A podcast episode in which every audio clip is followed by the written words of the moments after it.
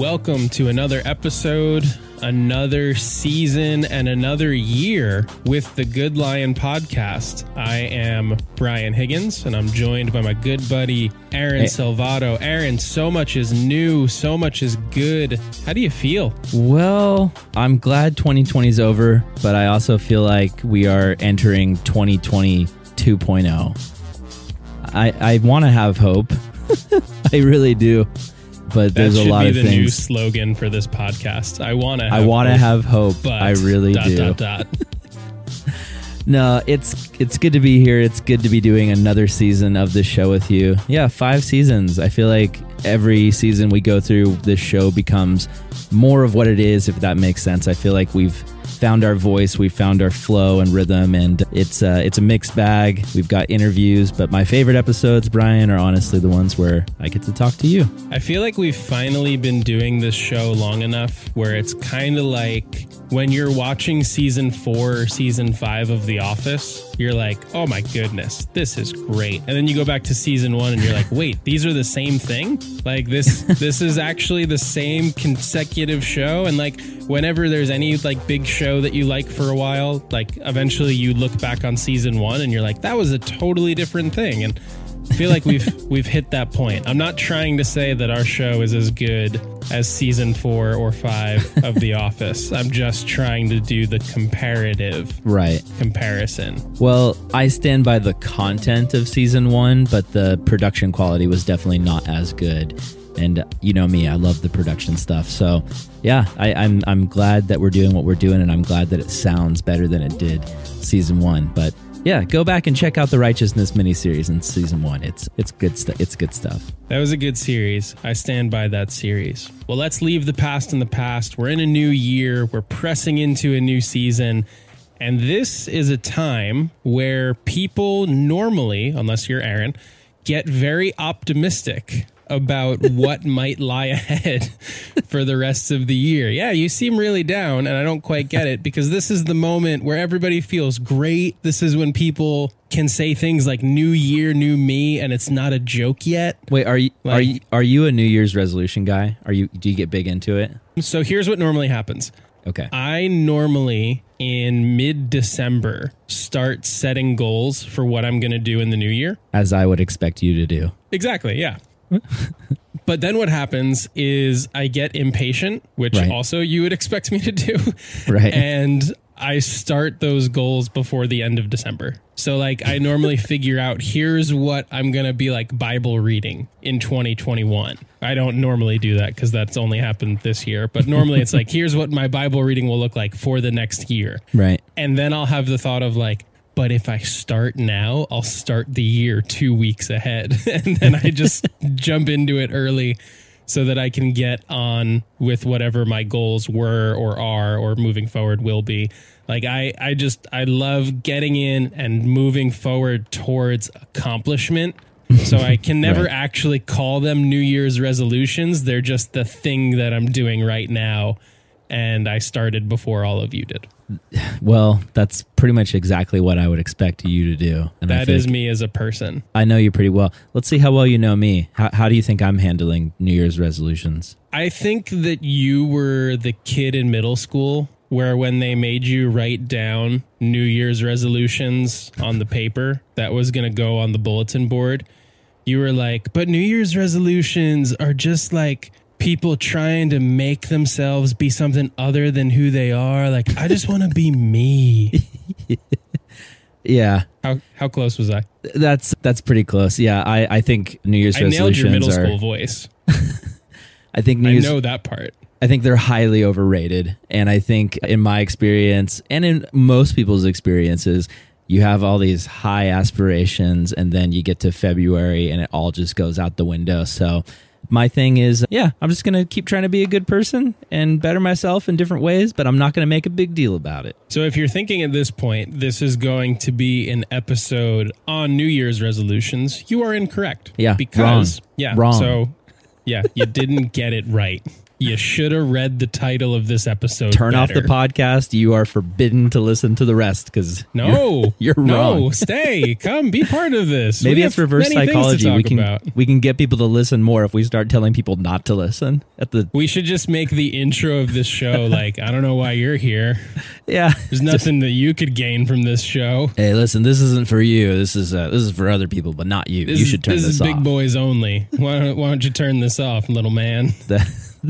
Just like really attack people's Yeah. like masculinity for Oh, wow. for watching for listening to this show. I want to do a podcast about why I don't like that, but that's another episode for another day. So let's get into what this episode's actually about. Yes.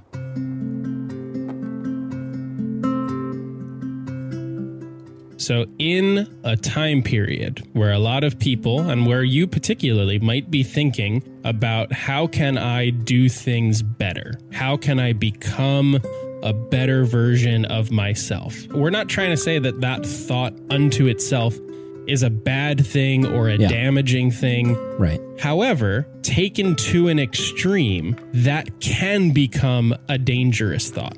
Yeah.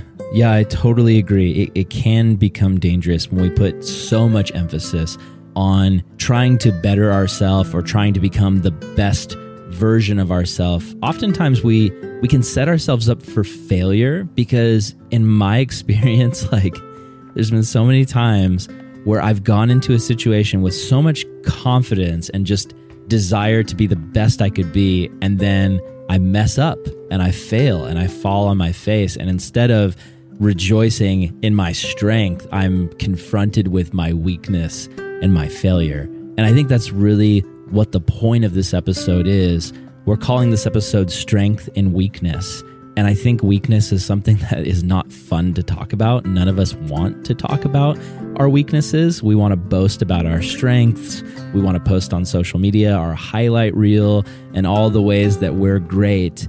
But I don't think that's actually fully honest about what the human experience is. I think every single one of us struggles with weakness. And that's the truth. Even the most confident person out there, underneath it all, is struggling with weakness. And so, in this episode, Brian and I just want to get really vulnerable and honest with you guys about our struggles and our weakness, not to like wallow in self depreciation, but and hopefully to help connect with you guys listening. Hopefully, you'll be able to resonate with this because we we know that you guys struggle just as much as we do.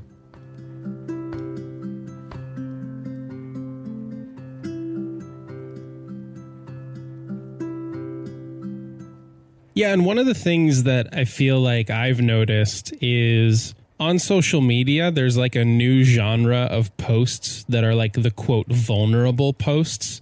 Hmm. But those kinds of vulnerable posts are very rarely honest, for lack of a better word. Like, Can you this describe episode is not like this episode is not going to include me saying like man i've just been so focused on my workout routine that i haven't been able to make time for my wife like that's not that that's not like real vulnerability like that's just a humble brag Like and the a lot of guys, times what what a lot of people don't understand is it's so hard being hot. I mean, the amount of times that people stop me in the street to tell me I'm hot, it's just overwhelming, you guys. And I just want to tell you because I can't handle it. Is that kind of the post you're talking and- about? Yeah, you've probably seen posts like that. You've probably seen a lot of people post like young couples that are married will post a lot of like guys marriage is hard and then they'll like explain We're on day six of marriage, and guys, it is hard. Let me tell you.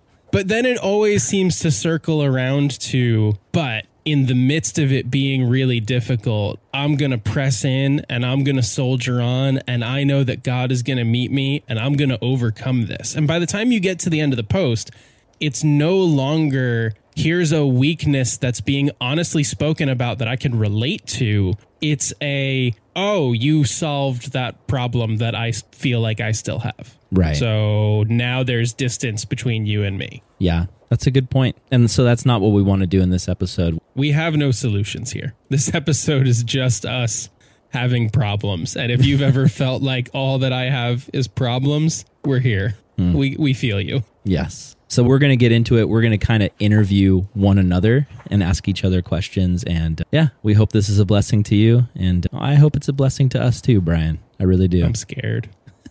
so let's dive in to some questions about weakness. Let's get personal. Aaron and I are going to be the guinea pigs for you. We will be the ones that talk about our weaknesses so that you can go next and you can have these conversations yourself with your friends. Mm. Okay, Aaron, yeah. are you ready to be weak? yes, I am. Mm-hmm. Let's do it. Good.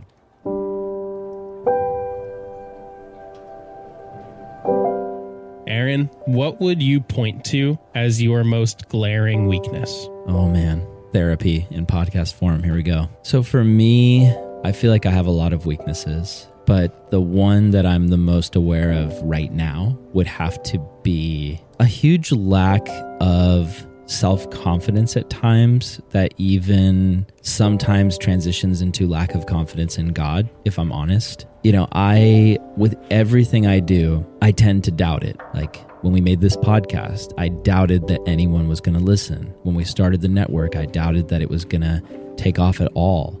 I don't usually go into things with this idea of like, oh man, I've got this. I've got it figured out. I'm going to solve it. I'm going to fix it. I usually am like, this isn't going to work. and I suck. And uh, yeah, it's just, it's not going to come together. And uh, I feel like for me, it like, it, it all goes back to it's just i mean that's i feel like i've always been that way like going back to like middle school and high school i just didn't have a ton of self-confidence i was constantly looking at other people and thinking that person is better than me they're better looking they're more athletic they're more talented yeah, it, it's just it's constantly been a struggle. So I it's it's a hard thing for me to counterbalance as someone in ministry because I envy so much the people who have such boldness and they just go into things like God's got this and he's going to take care of it and he's empowered me to do it. And most of the time when I'm doing something I'm like, but God but has God really empowered me to do this? Like is he really behind this or is this just me uh, making it up as I go. So yeah, that I feel like that is to me my most glaring weakness. I wish I had a lot more self confidence. Yeah, I think that that is a really interesting one to put forward, and I think that it's a very relatable weakness. Mm. I think that most people are not confident, and the people that look confident are often faking confidence. Mm. I, hmm. I, think that mm. You know so much of what I see people trying to do is figure out how can I become more self-assured. Hmm. And so so with a lot of people thinking about that, when someone else shares that they don't feel very confident too, does that make you feel like, okay, I'm not the only one? Or does that just kind of like blow past you and doesn't really do anything for your personal self confidence? Oh, it's it's phenomenal when I hear somebody else talk about it, especially if they're like a hero of the faith for me, you know, like a pastor I really look up to. Some of the best sermons I've heard have been guys talking about just their their lack of their own confidence because when I hear somebody and they're preaching and it just sounds like they have so much confidence, it's hard for me to relate to that, honestly. It's hard for me to feel like I could ever get to that point.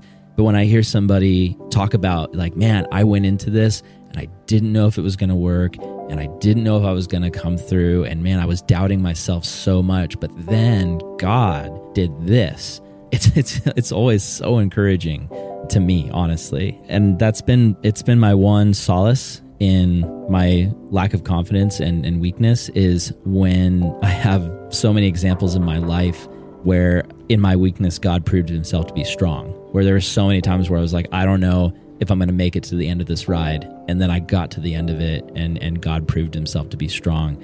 I love those stories, but I still do wish that I could have more confidence. It's something I'm working on, but it's definitely still a struggle because, yeah, I just tend to doubt myself. I really don't think that the things that I have on my heart to do are going to work, you know? mm-hmm. It's yeah, not that I think they're going to fail miserably. I just think they're not going to work that well. if that makes sense. that sounds like two opposite thoughts at once.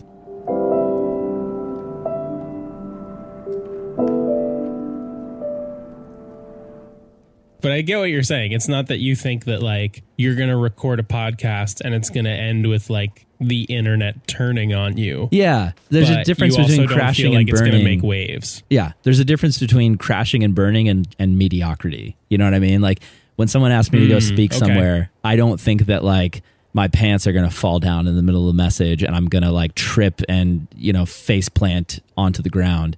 But I am like, man, I just don't know if this message is actually going to reach anybody. Oh, I just don't know if this is going to help anybody. What about you, man?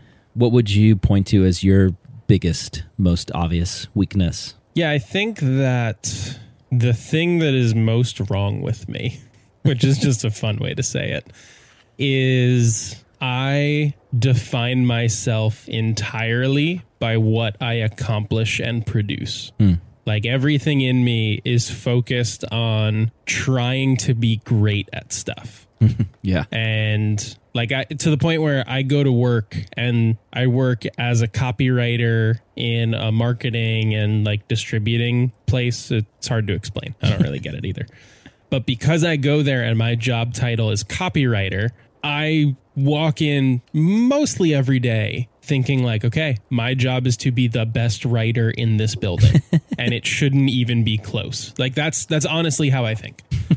And my feeling is if I show up and I'm not that, then I'm a failure and I'm nothing. Hmm. And I would do that with working at church. When I worked at a church and I was teaching regularly, I would often think I need to be the greatest Bible teacher I can possibly be. I need to pass this certain bar of excellence. Yeah. And if I if I pass that, then I matter. Yeah. But Right. if I don't pass that, I don't matter. And so mm. I, I'd ride the wave up and down of when I felt like I passed that, I'd be like, things are great. This is awesome. Everything's fantastic. And when I wouldn't hit that, I would feel like I'm worthless and I'm a nothing and I shouldn't even be doing this. And mm-hmm. I look at that as a big weakness because at times it has separated me from what makes relationships actually meaningful yeah. rather than just being able to Can you enjoy and Can you flesh that out a little bit more? Like, in what ways has that affected your relationships? Yeah, so like rather than being able to just kind of sit in and enjoy the fact that I can just be with people hmm. and it's okay. They don't need anything from me. I don't need anything from them. You know, even if I don't feel like I'm contributing something, you know, that doesn't mean that I'm unwanted or unvaluable, hmm. but it will make me think that I am unwanted and that I am unvaluable hmm. because I don't have anything to contribute. It's Yeah. definitely at times played with my head just like in my marriage of like if if there's something that I've messed up and I'm human I mess up hmm. like everybody messes up marriage is all about learning how to do things wrong and then slowly forgive and get better and and grow together like it's all about extending grace but when there's a moment where it becomes clear that I've messed something up instead of being like that was a problem I need to not do that again but everything's cool. My wife is gracious.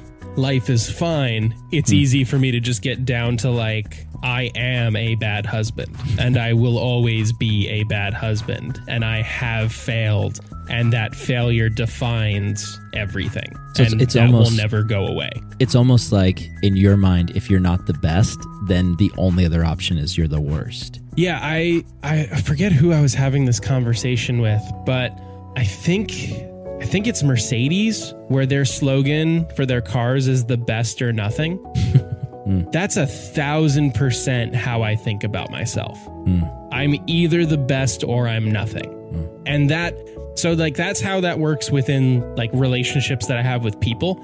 In terms of my relationship with God, at times that it's made me very aware of God's graciousness towards me when I feel like I'm messing up. Yeah. But at times it's led me to live as if the cross never happened. Hmm. Like it's led me to live like I'm still in Old Testament times. And if I don't do the good stuff that will make Jesus and I okay, hmm. then Jesus and I are not okay. And he does not want to talk to me and he does not want to be around me. Hmm. And he will not look in my direction until I make up for whatever it was that just happened. Man, that's so that's so hard. It's hard to hear because I myself have been there before. And it's hard to hear that's something that you deal with. And I also know so many people listening to this probably deal with the same thing. It's interesting. I so you know we both get into the whole enneagram thing and you know that it's it's a tool to kind of understand yourself it's not found in the bible anywhere but it, it it's a tool that can be used and you know as i've studied you know you know i'm a two and you're a three and as i've studied the 3 mm-hmm. i'm just like every time i read it i'm like man this really is brian and when i was reading that actually the other day about the three it was exactly what you said defining yourself by your accomplishments and your achievements. Isn't the three actually called the achiever? It is, yeah. And and what's interesting is that the three, like learning about the Enneagram types and hearing the description of the three hmm. was the thing that put words to what I had felt my whole life. Oh, yeah. Like I would have I would have always just thought like, yeah, ambition is good. Like you should be ambitious. Like I I had parents that never defined me by by what I did. Like I'm not about to go there. I had great parents. They were super loving, crazy supportive, but they wanted me and my brother to dream big. Yeah. And so they would tell us like whatever your dream is, go run at it. Like go do it. Mm. Like there's nothing that can slow you down except you. You know, obviously mm. within limits, but they like wanted us to feel like if we wanted to be the best at something that we could go run after that. And they they did that to instill a, a good work ethic in both of us. Yeah. And, you know, it worked, but it also like became this driving thing where I took what was healthy, being ambitious or having drive to be more than just what I am right now, like not to settle into failures and mediocrities and things like that. But my sin nature has twisted that and has turned it into an idol. Mm and has made it if I'm not the best at this, then I might as well not do it. Well, or worse than that, if I'm not the best at it, I am nothing. I mean, I honestly, dude, I relate so much to everything you're saying. So I'm I'm a two wing three, so there's elements of that three in there in me as well. It's interesting because you know I get what you're saying, where you define yourself on the things that you've done and accomplished, and whether or not it was the best it could be. And I feel very much the same way uh, a lot of the times. I've defined myself based on what I've done. And uh, the difference for me as a two, you know, the two is the the helper and the giver. The thing I stress out about and get down on is, you know, when I do something, the question I, I have on my mind is, did it help somebody? And when I feel mm. like I haven't helped somebody, I feel worthless. It's like, what was it even for? What was all the work for if nobody got anything from yeah. it? If nobody was enriched by it? If I didn't help somebody become a better uh, person? Like, if if if I look at our podcast and it says it has 300 plays, but I don't hear from anybody, you know, that it helped them, that's where I struggle. When I get a message from somebody like, "Oh, that that really specifically helped me with what I was going through in my life." Same thing with my sermons when I preached. If I got up and preached and it just, there was no response, or I don't know if you ever dealt with this, but as a youth pastor, especially Sunday mornings because people are sleepy, I would preach a sermon, but then I was also like one of the small group leaders. And I, so I'd get together with some middle school kids and be like, all right, so what were your thoughts on the sermon? And it would just be crickets sometimes, you know? Mm-hmm. And that would always be like a dagger to the heart because it's like, oh, it didn't help anybody. You know what I mean? Yeah, yeah. I I definitely relate with that. I, I think personally, one of the things that is true about not to make this an enneagram episode but that's true about the type 3 is they they talk about the idea of being image driven mm. which i used to just reject outright because like i don't really care what i wear like that's not like that kind of image doesn't really matter to me mm. but what i've come to see it as is you have real care for are you the are you being perceived as the kind of person you want to be perceived as? Mm. So there would be times where I would teach a message and it would not feel like it went well to me. Yeah, right. And for me, all I've wanted to be for like the last 15 years of my life is a great Bible teacher. Yep. That's all that I've wanted.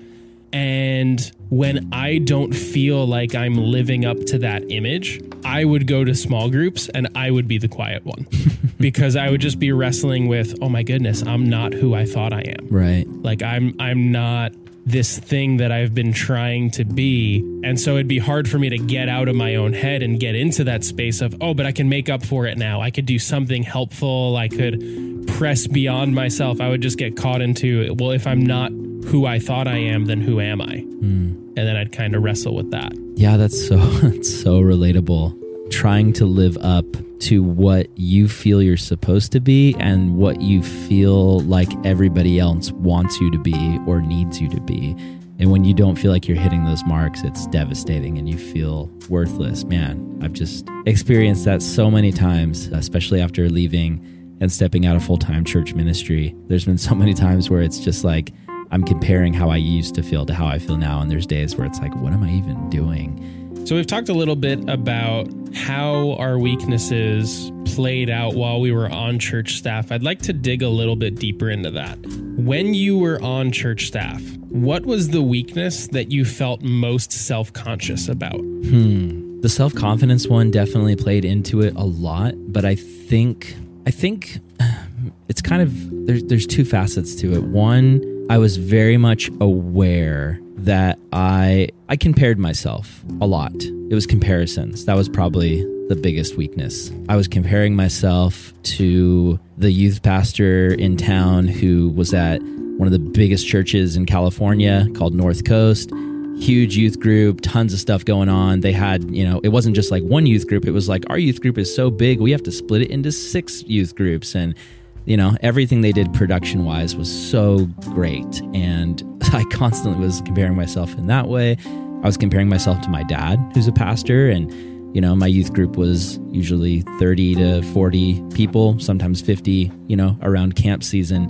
And I would hear stories about, you know, oh, yeah, back in your dad's day, the youth group had 200 kids and there were revivals every Tuesday and, you know, stuff like that. And so that was always hanging on me. And then the other one that was a big one was I just really struggled, and this is a part of being a two, but I really internalized the struggles of other people. I would see kids in the youth group struggle, and I would want to save them. Like, I would want to get in there and help them overcome their addiction, help them with the relationship problem, help them like I, I just want to fix the problem. It feels good to help people. And I was just constantly faced with the reality that I can't fix people's problems. And that drove me to some dark places at times because I just wanted to help and I was constantly faced with like actually you you really can't. You can kind of help a little, but you can't fix this. And that was probably the biggest weakness I feel like that I was aware of at the time was my inability to save people yeah, that was that was a hard one for me. It still is, to be honest. Yeah, it's definitely difficult to be in a spot where in part you feel like your role is to save people. Hmm. And then you become aware, oh, I'm actually really limited in yeah. terms of what I'm able to accomplish. Like I'm right. here to help people move past things, but I can't accomplish it on my own. Yeah. Yeah. There were so many times where I would be like, I, I, felt like I was trying so hard to help somebody, and it just was like they are running in the opposite direction, even though I'm doing everything I can to point them to the right thing. And that's been a challenge. You know, there's been tears that have been shed over like some of these students, and and just you know it it breaks your heart when you really are trying to help somebody and then you see them go the wrong way. It I mean, it hurts your heart it hurts your confidence in in yourself and your ability to be a pastor and a minister.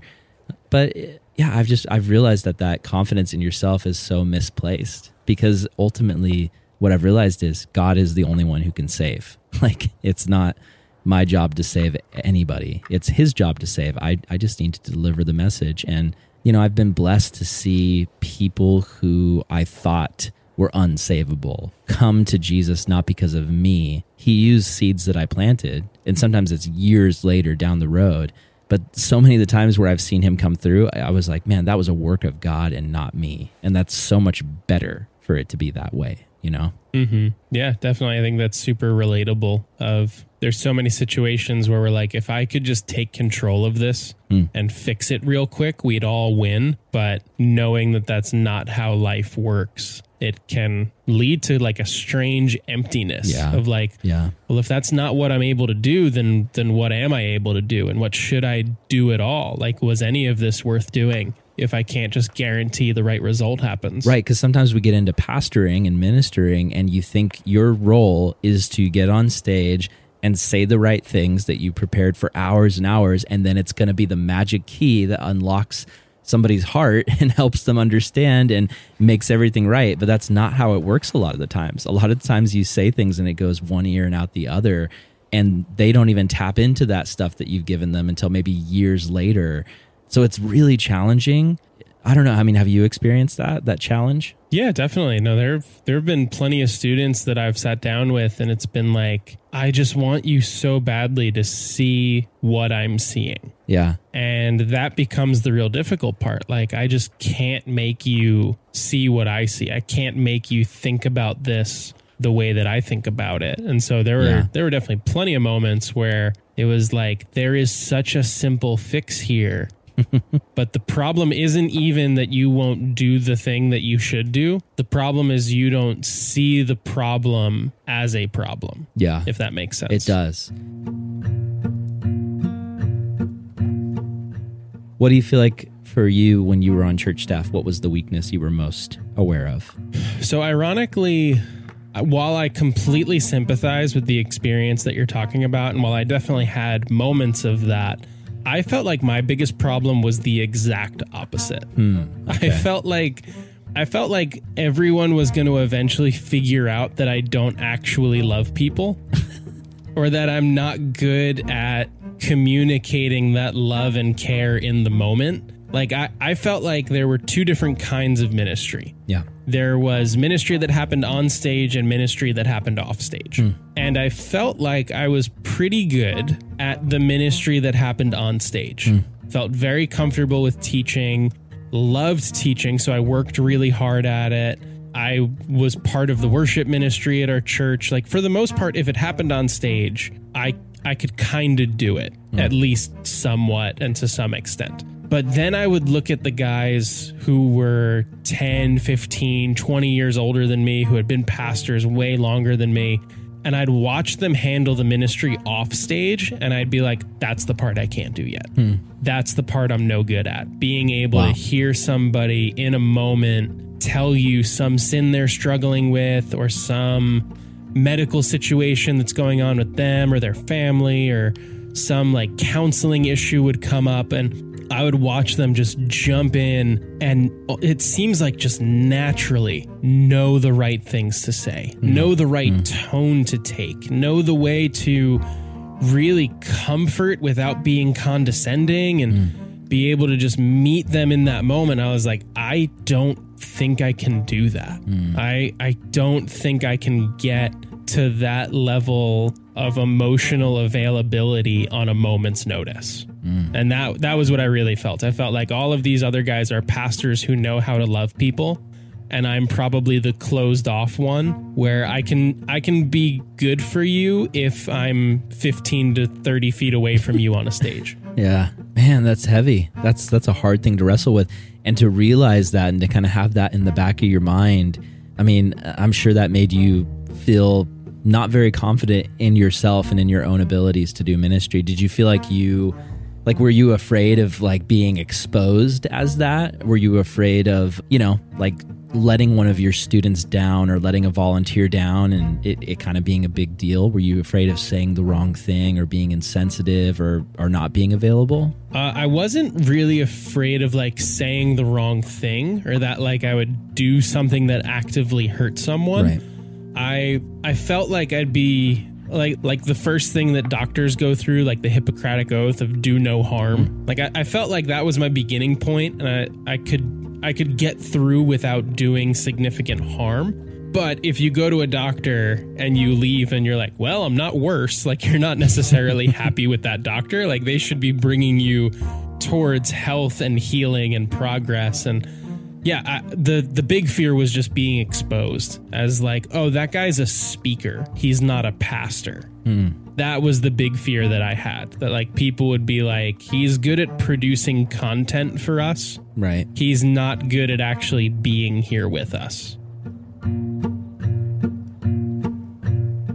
Yeah, man. I I can so resonate with that and relate to it in this season especially. I feel like when I was a youth pastor, being emotionally available for my students was a high priority and it was something that it was something I felt like I excelled at, but right now in this current season, being split between like four different jobs and trying to do as much ministry as I can, there's been several times where someone has reached out to me and said, "Hey, we should get coffee or we should talk or and, and normally in the past I would jump at that, but I just get overwhelmed with my schedule. I get overwhelmed with all of the things I still have to do between all the things that I'm doing and and it's like instead of pursuing those more intimate friendships and relationships, I've kind of let some of those things fall to the wayside and get pushed to the bottom of my to-do list because I'm afraid.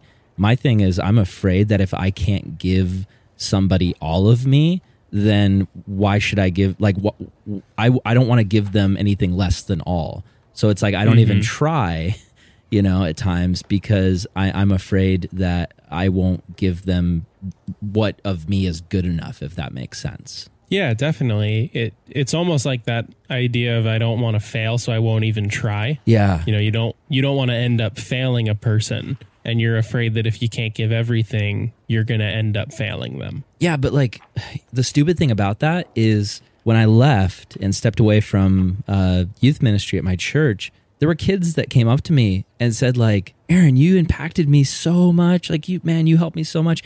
And I was thinking, I went out to the I I went out to lunch with this guy like twice over the span of eight years. You know, like Yeah. but it it meant a lot and that's what i've been learning is like just to not hold myself back and to give people more even when it's not as much as i i feel like i could give if does that make sense Yeah, absolutely. I, eh, what's interesting is I look back on the people that I consider most there for me. And there have been seasons with a lot of those people where we were around each other a lot and we were talking all the time and they were always sharing new insights and helping me see things more clearly. Uh, but now there's people in my life where there's a fair amount of physical distance and there's been some time in some of those relationships. And it's like, I still consider them just as there for me, yeah even though being there for me over the course of a year is like four phone calls. yeah But like, I'm so huge. grateful for those people. Like, I'm not trying to like, this is not like a sneak attack like Patrick Farrell, call me more. Like, that's not at all what I'm trying to do. Like, he is so there for me and I'm so grateful. But I look back and it's like, yeah, it's not the amount of time that I get from any of those mentors in the course of a year. It's the fact that there's some level of consistency. It's, you know, in, in a lot of those relationships, it's that there is a history of a lot of time spent with each other. Mm. But now it's so simple mm. where it's like, I have a couple different guys that reach out when big things happen, and they're mm. they're plugged in enough to know when big things happen. And even when they don't know if big things happen, every once in a while, it's like, a, "Hey, how you doing? Everything going good?" Like it's just a, a small awareness that goes so far. Where when I think about like these are guys that are leading other churches, they're pouring in, you know, maybe a hundred sermons a year. They're doing all of these other things.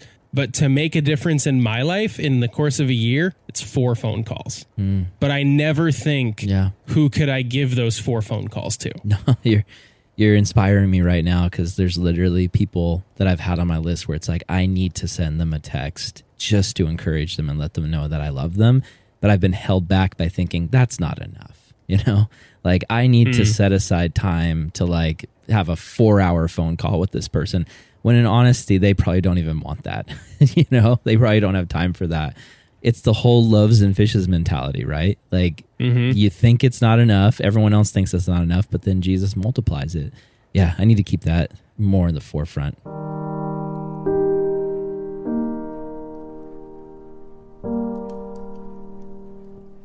So, Brian, are there any weaknesses over the last couple years in sort of the new seasons of life you've been experiencing that you've become aware of? Yeah, I mean, as I think about the last few seasons of life, they've been steady changes out of a traditional church work environment, and they've been changes that have happened rapidly. Yeah. And I think one of the things that I've learned is there's still a lot of Christianity that I only know in my head that I don't fully believe with my heart yet. Mm. So, like, I was talking with a friend of mine and I referenced it's a teaching that I listened to a while back, and for the life of me, I can't think of who gave the teaching. So I'm not going to cite my sources, and I'm going to say that I came up with this. Time to steal some credit. There One of go. my weaknesses is credit stealing.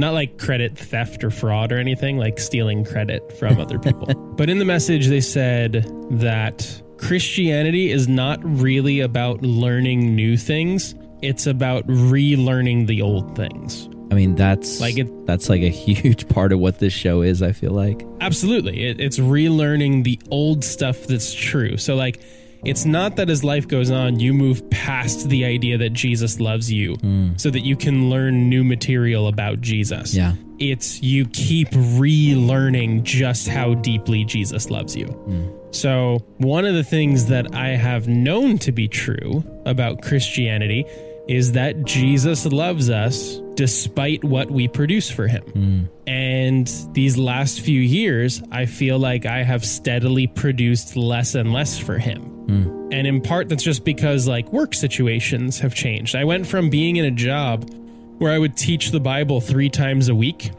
Yeah. to then going to a job where over the course of three months, I taught the Bible three times in like a formal teaching setting Yep. then going to a job where I haven't said the word Bible more than four times in five months. and now the content that I'm producing is marketing content and is not Bible teaching content.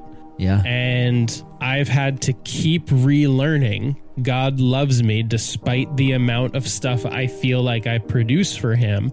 And even I've had to keep relearning that God actually has a plan, even when it doesn't make sense to me. And Yeah, the weakness is that hmm. when my life is on track, it is very easy for me to have faith. And as soon as life gets even slightly off track to me, I realize how brittle my faith in God actually is. Dang. that's good, man. I told you we weren't going to do the whole like half hearted, we're actually great people weaknesses. This is just me being a bad person. No, it's it's so relatable. It reminds me of something I heard. I don't know who it was. I, I could steal the credit too. It was some pastor, Do it. Preacher, or somebody. But Join me in my weakness.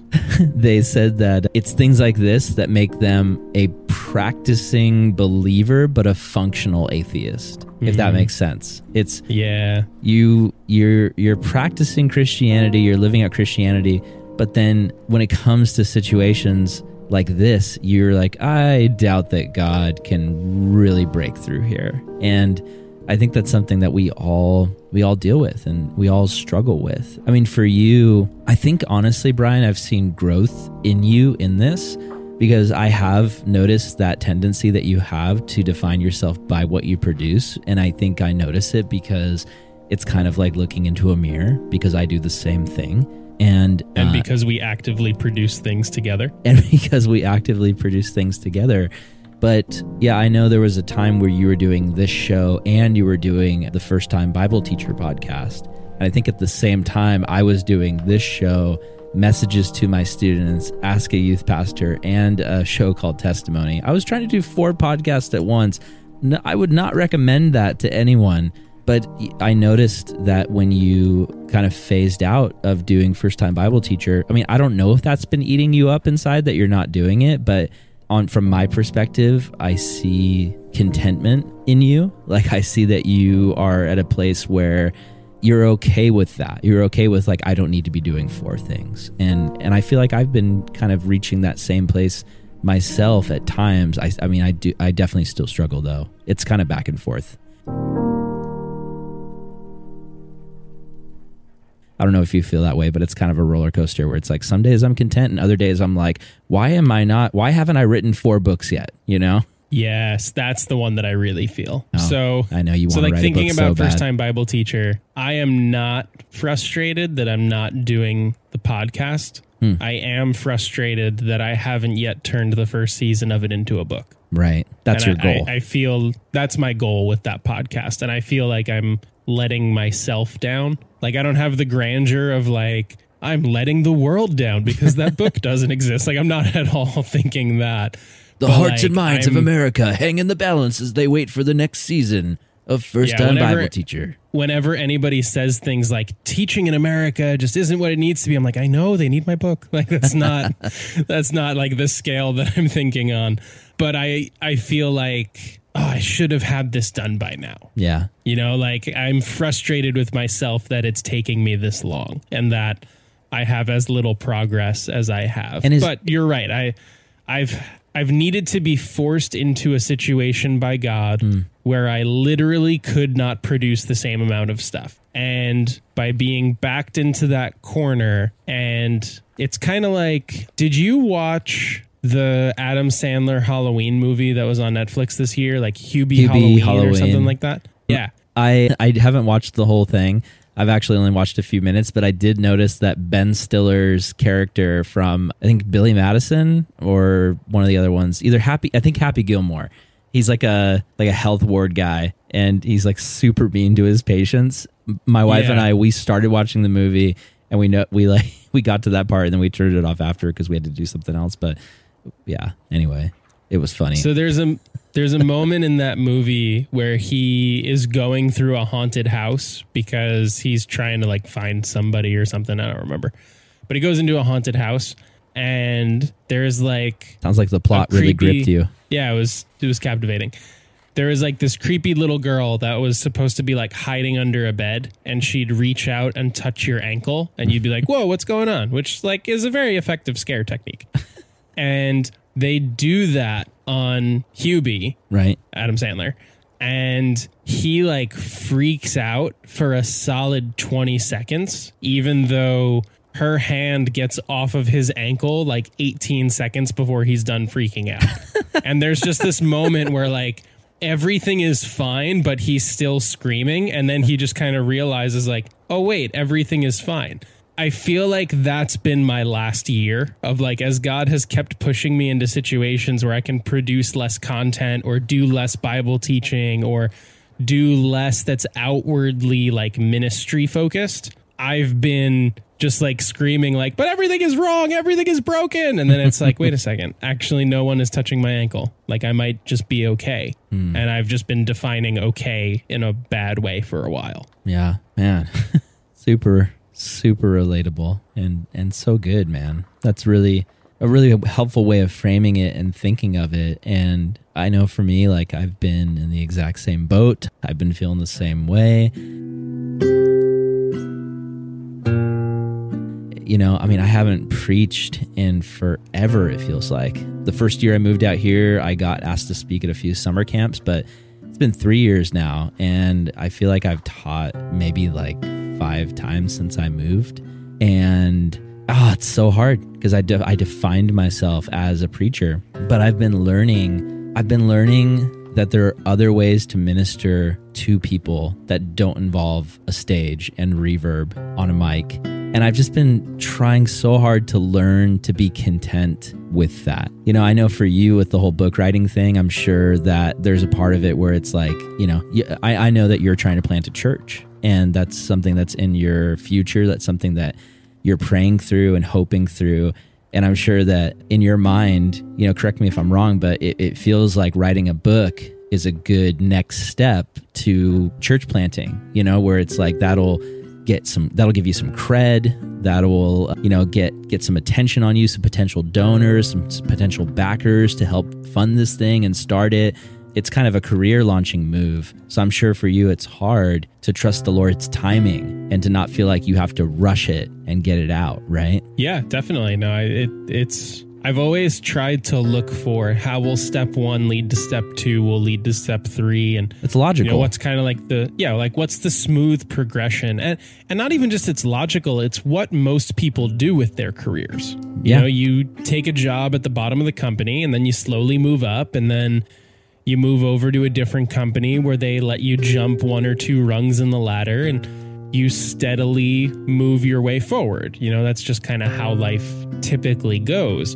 And then you jump into a ministry career and it's sort of like, oh, so God just gets to do like whatever he wants at any time. Like Yeah. things don't Right. have to be linear here and it gets really confusing when you feel like you can see, oh yeah, I do this and then it'll lead to that and then it'll lead to that and then everything is good. right. And so much of what we see in the Bible is God use people in non-linear ways. Yeah. And it's So true. really important to learn how to let God do that in your life. dude that you just you just brought something to mind that i've never thought of before we are so used to in the, in the modern context thinking that god works through pastors and we've talked about this before on the show but for us as guys who've grown up in a church movement there's always been this idea where it's like okay if we're going to be really used by god we need to be senior pastors one day right like mm-hmm. you've you've dealt with that before right that feeling like youth pastor is kind mm-hmm. of the junior level of god Dealing being with it right now. Yeah. yeah.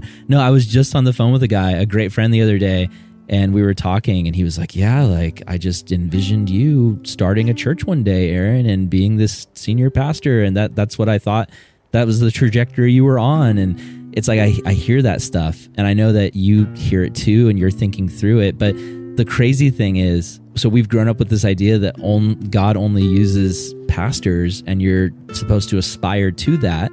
But then every story in the Bible is like, oh, God found a farmer and used him. God found a gardener and used him. God found a fisherman and used him. And it wasn't always like to take over a church. Those are great. It's a great thing to do that. But God uses ordinary people for great things. And a lot of times he uses ordinary people for ordinary things that seem small and menial, but really like they're they're a part of the great big thing that he's doing.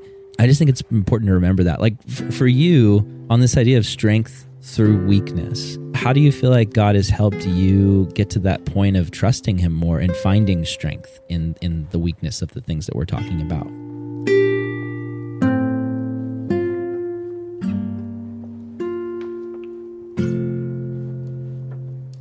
I think what I've first seen is that God can be strong despite my weakness. Hmm. There have definitely been plenty of moments where I've watched God take an idea that, so like, I think my most effective sermon that I've ever taught, I was in the Dominican Republic. I was leading a junior high missions trip, and all of the kids got really catty with each other.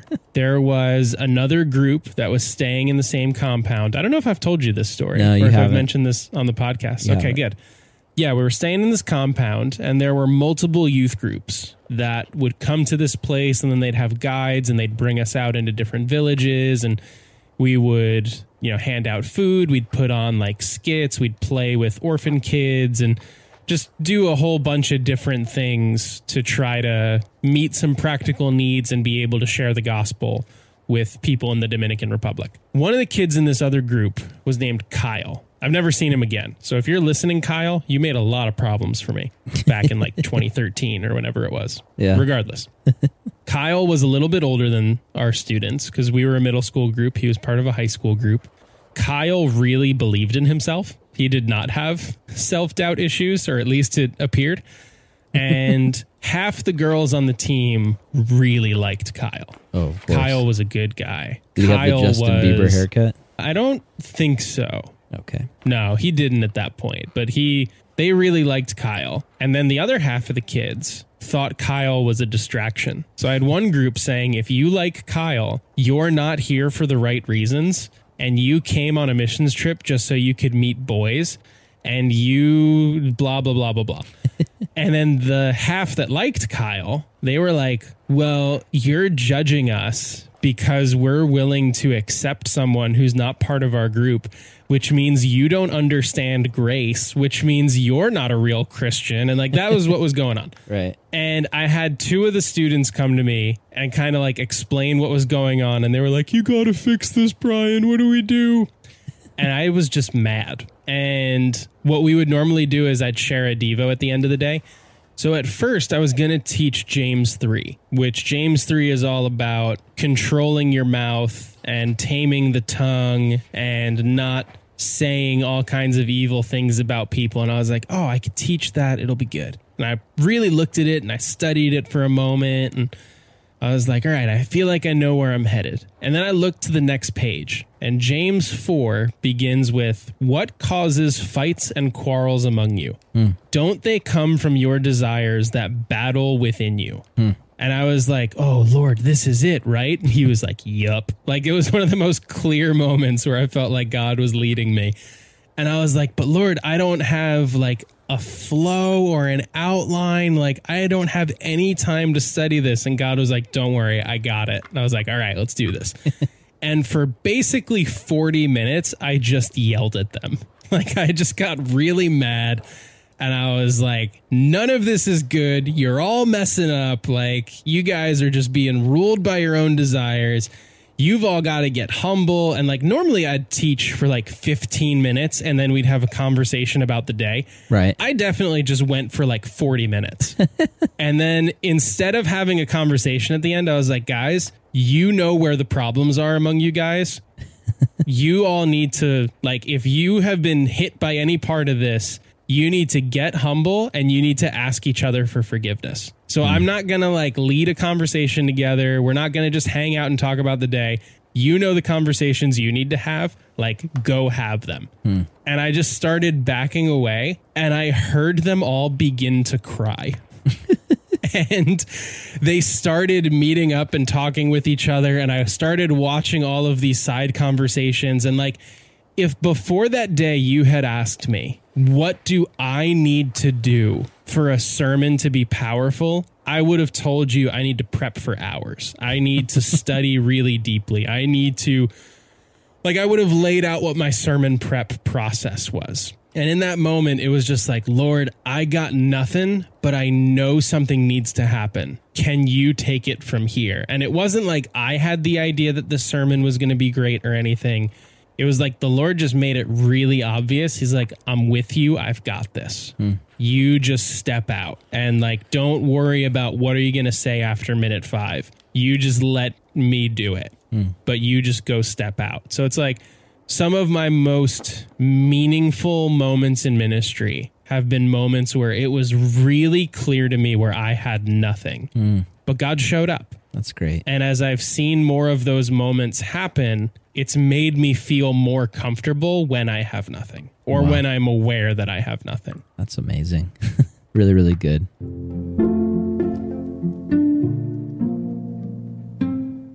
So I think that question really hits on fear. You know, like there's a fear of whether or not God is going to show up, there's a fear of whether or not God is going to still be with you. Yeah. When you think through weakness, I think weakness and fear are pretty interlocked. What are some of the fears that you have right now? What would you say is kind of the biggest thing that brings you to fear? Hmm. The two biggest things I feel like, like I'm sneaking in too. The the I do like that. the Yeah. two the two biggest fears that I have are one that I'm not going to be provided for, which is so silly because God has just proven again and again to me that He provides. But I feel so often like the disciple in the boat and the storm is around because I'm like, you know, my my income is inconsistent. I'm paying for my own health care. I'm doing my own self employment taxes, and it's just it's a lot on top of the ministry stuff that we're doing. And uh, I just uh, yeah, I turn into a functional atheist all the time, and I have this fear that God's not gonna take care of us and provide. And then the other fear, and this is probably the biggest one for me, is the fear that I'm not going to be needed by anybody. And that is something that basically, oh, dude, like, so I started to get into the Enneagram before we moved, just a little bit dabbling into it. And then I really got into it after we moved. And it just hit me like a ton of bricks because I was reading about the two, which is me. And I had left this youth pastor job and I was reading about the two, and it was like, at the time I, I had I felt so frustrated, but I couldn't put a finger on what I felt frustrated about. And then I was reading about myself, basically the the, the Enneagram two, and it was like the Enneagram two loves to help people, loves to serve, loves to give, but they don't often realize that they are developing a dependency on being needed by other people. And when that when they feel that they are not needed, they feel worthless. And dude, it just like it was like a sucker punch to the soul because mm. I realized like that's exactly how I feel. Like I felt so needed as a youth pastor and I don't feel needed anymore. Nobody needs yeah. me to to counsel them. No one needs me to preach a sermon. No one needs me around. And oh yeah, that's been for me like this big fear of like what if i'm not needed then what what's the value in me what's what am i worth like why would anybody even want to bother to keep me around i mean i even think about in the future when i have kids and i think about like okay the, your kids need you when they're really young but like what if i have kids and i like have this huge love relationship with them and then they become teenagers and they don't need me anymore? And then it's like what if they don't like their dad? I'm i'm having these like existential crisis thoughts about children i don't even have yet. You know what i mean? Like that so it's it's a very it's a very deep thing for me it's rooted in my identity because yeah like when i was in middle school and elementary school I, I i felt like it was hard to make friends I didn't feel needed by people. That was a huge struggle. I had crushes on girls and they didn't like me back. So it's just very embedded in my psyche this fear of being left behind and, and this fear of not being needed. Mm-hmm. by by people and uh, so yeah that that that's that's a big fear for me yeah I, think that it makes sense that you're like seeing it that far in advance like I, I think that the things that we're afraid of are the things that we can most easily see down the road so it's like it, it hmm. makes sense that you can kind of look ahead and see where these moments might come of of something that you're afraid of. And and I think that there's a lot of relatability there of like mm. we all want to be in relationships that go both ways and we want to feel valued by other people. And in part how we feel valued is those people need us in some way. Yeah. I guess do you do you handle that by trying to find new people that need you? Or do you feel like you've actually started working through the fear of not being needed? Like to the point of actually coming to the other side of, I cannot be needed and it's okay. Wow, that's such a good question, man. That's a really, you're a good interviewer, man. That's, that's, yeah. Yeah, I feel like it's both. I feel like when I first showed up to Oklahoma, I was looking for someone to need me because I felt like I needed that and I didn't even realize it. So I showed up to my church and was telling them my background and just expecting them to immediately be like, "Oh, you were a pastor at that church? Well, then you should do something in ministry here." And that well, just then of course we need you, right? Yeah. and it just wasn't the case. I was basically, you know, put on the bench, which is fine, but it was really hard at first. I showed up to a community group and it was, you know, this group that me and my wife were attending, and it was mostly young adults. And at the time, and it's still something on my heart. At the time, I wanted to be a young adults pastor. And so I was like, oh my gosh, I'm at this group and it's mostly young adults. They're 10 years younger than me. Like maybe they need and you know like a young adults pastor kind of person in their life mm-hmm. and yeah that just not i mean the group had its own leadership and i wasn't on the leadership team and yeah that was hard for me to feel like i couldn't step into that kind of role but it actually it that was a catalyst for me of learning how to not be needed.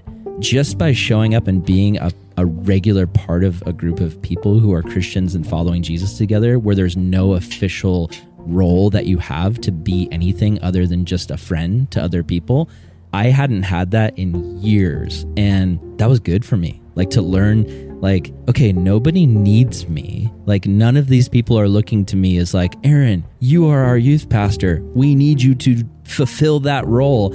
I just was there and my wife was just there and we were just people. And what i learned is even though people didn't need me uh, people actually wanted me. Like nobody needed me but they wanted me to be their friend. Like they were happy that i was around and they didn't need me to minister to them in any way But when God inspired me to minister to people, not by like, okay, I'm going to get up and preach a sermon now, but more like, okay, I'm going to pull this guy in the group aside and I feel like God's given me something to say to encourage him. And to see what that did, it was so powerful to me because I realized I can do this ministry thing even if nobody needs me to because God wants me to. Like, God doesn't even need me to be in ministry, but He likes me and He wants me to be with Him it's the illustration that I've used before of like the kid in the ice cream shop and the dad says like, "Hey, why don't you help me with the ice cream shop today, kid?" and and and so you go in and you're scooping scoops for customers and it's like the dad doesn't need you to do that. He can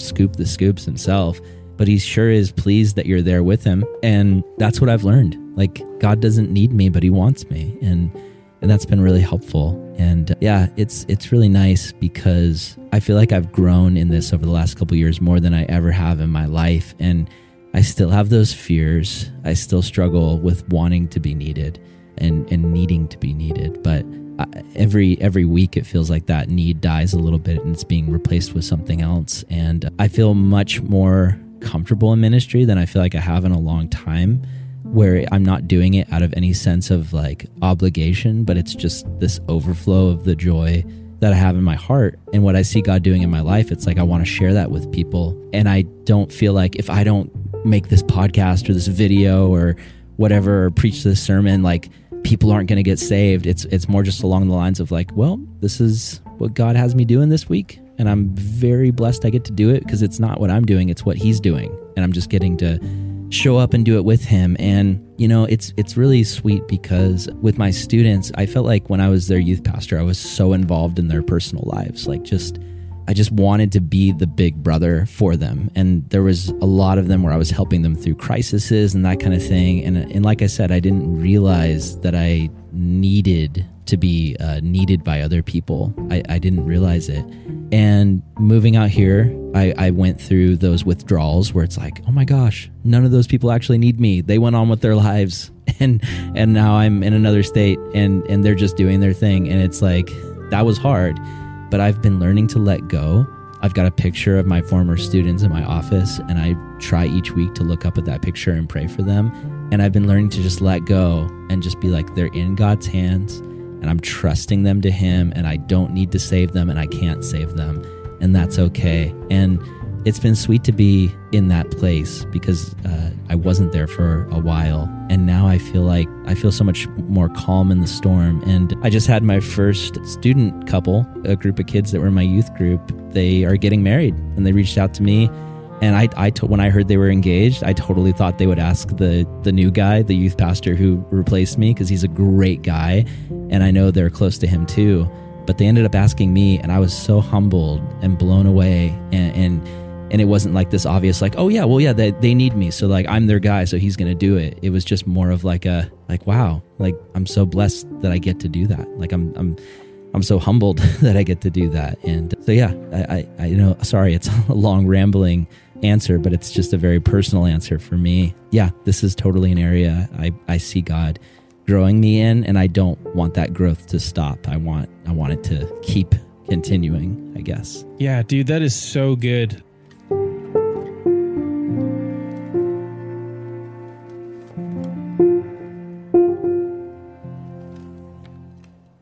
That's so encouraging to watch the journey from a fear that probably ruled your life in a lot of ways. Like, I think that fear has yeah. a really powerful way of leading us towards decisions. And even just hearing you talk about, like, I wanted to be so involved in the students' personal lives. You know, maybe part of that was the fear of if I'm not involved in the everyday, they won't need me at all and like just thinking about how you probably made so many decisions to press in and lean forward and really give your all to something out of that fear of maybe I won't be needed to now being able to pull back from that, face that fear, watch it really probably play some genuine havoc on your heart for a bit. But now to be able to come around to, you know, now I'm not needed, but I'm wanted. I, I've discovered this new thing. Like I, one of the things that we always joke about is that how you and I are the same person.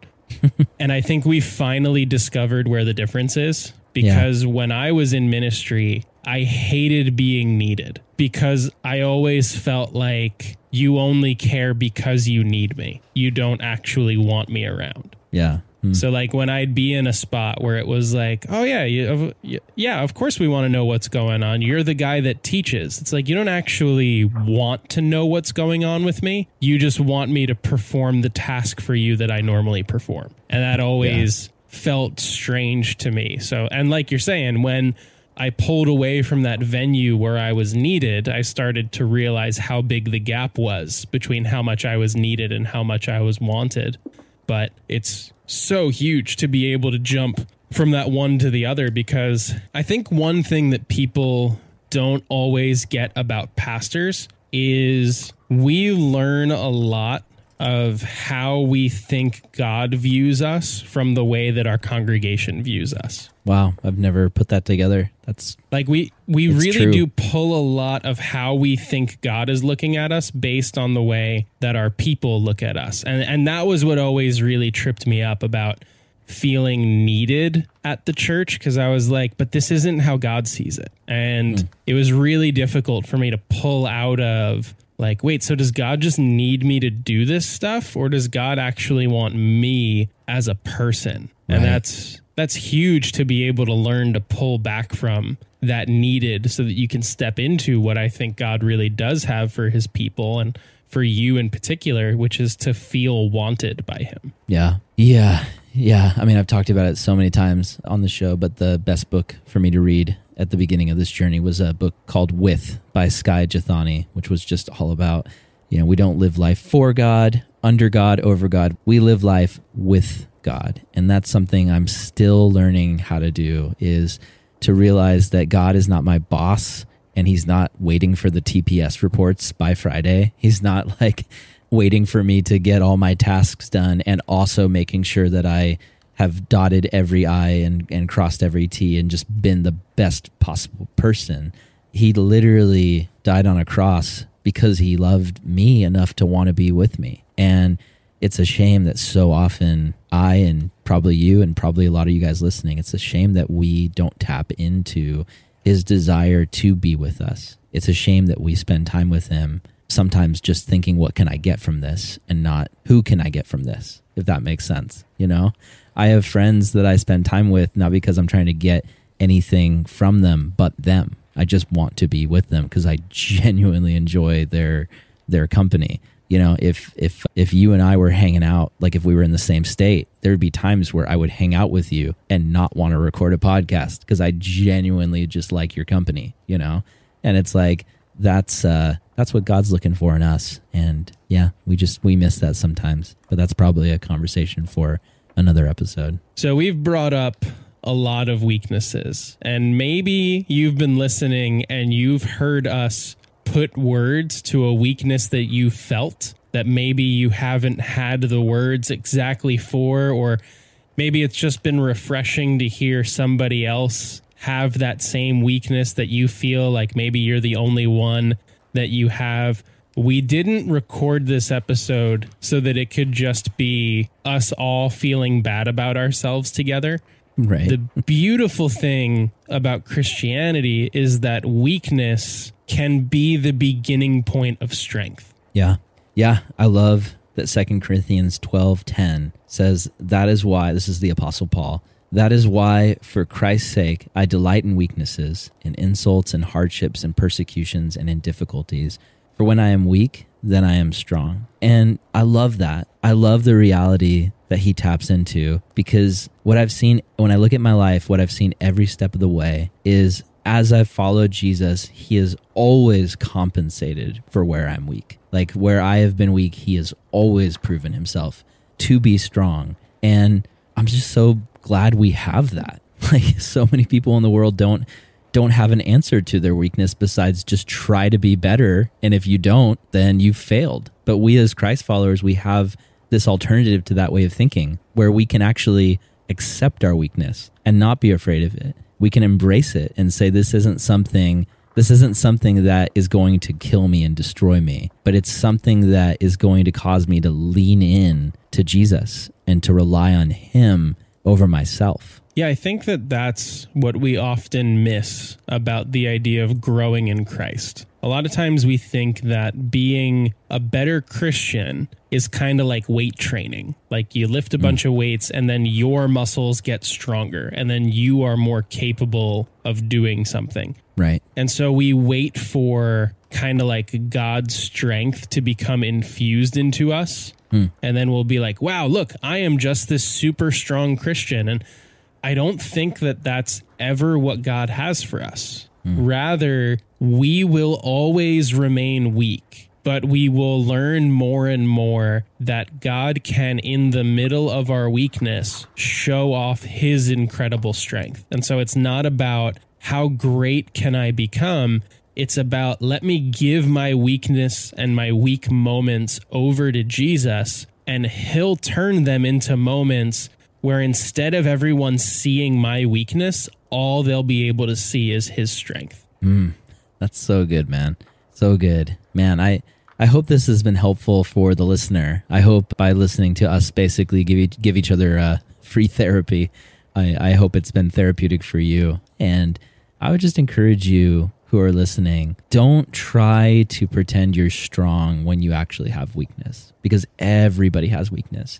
Find somebody you can talk to. Like fi- find somebody you can open up to about your struggles and weakness because I mean, I don't know about you, but just listening to what my friend Brian here has been going through, it, it just I can relate to so much of it.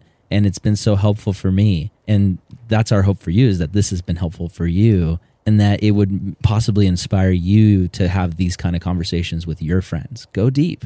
Like get into the weakness, but then get into where Jesus is strong and dwell on that together. You know, that that's a powerful thing to do. Yeah, if you just sit with your weakness by yourself, it's only going to feel like this insurmountable thing. But Yeah. you know, one of the things that's been helpful for me in this conversation is being able to see a little bit past my weakness and being able to get Aaron's perspective where he's able to kind of reframe something. And it's like, I look at a weakness of mine and I'm like, it is so big, it's so insurmountable. There's no way that I can get past it because I'm looking at it dead on. Mm. And he can look Yeah. at it and be like, hey, if you take three steps to the left, it's actually not as scary as you think it is. And, you know, we need that different perspective to help pull us out of, oh, well, there's no way that Jesus could overcome this weakness. You know, Yeah. find those friends that can show you, well, he overcame this one for me. And I think that actually you're just locked into this one view. You got to step over this way and you'll Yeah. see it completely differently. Yes. Yes. I think all of us should not be striving to overcome our weaknesses through things like New Year's resolutions, but instead we should be striving to follow Jesus more closely and to discover his strength. I think we need to discover where he is strong. I think we need to see the places in our life that he is he's looking at us and not saying, "Hey, I want you to carry this giant boulder."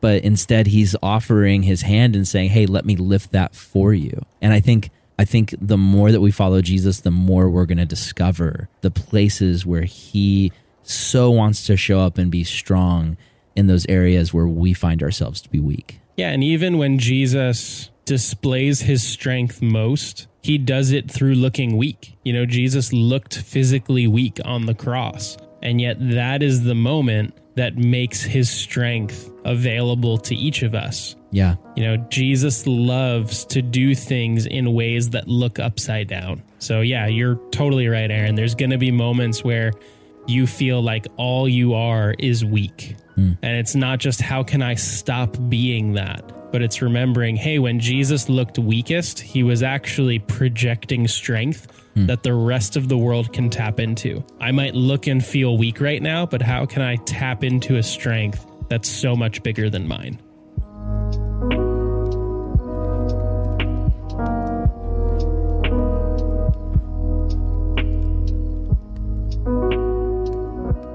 Thanks for listening to another episode of the Good Lion Podcast. If you like our show, please take a minute to give us a review on iTunes. It seriously helps so much. The more reviews we get, the more people will find us. And so, if you want to help the show, please just go on iTunes and leave a quick review. We also love questions from listeners, and we love to do episodes focused on questions. So if you have a question and you want us to talk about on the show, send it to our email address, which is goodlionnetwork at gmail.com. Send us a question. We'd love to talk about it on the show. The Good Lion podcast is a production of the Calvary Global Network, and it's produced by myself, Aaron Salvato, and my co host, Brian Higgins. Our show is a part of the Good Lion Podcast Network, a network of Christian podcasters that Brian and I started with our friends. Check out our website, goodlion.io, where you can find a ton of other Christ centered, encouraging, and equipping podcasts. Our goal with this ministry is to reach people all over the world with Christ centered content that helps them as they walk closer with Jesus. If you like what we do and you want to support us, go to goodlion.io slash support. Thanks for listening, and we'll see you next time.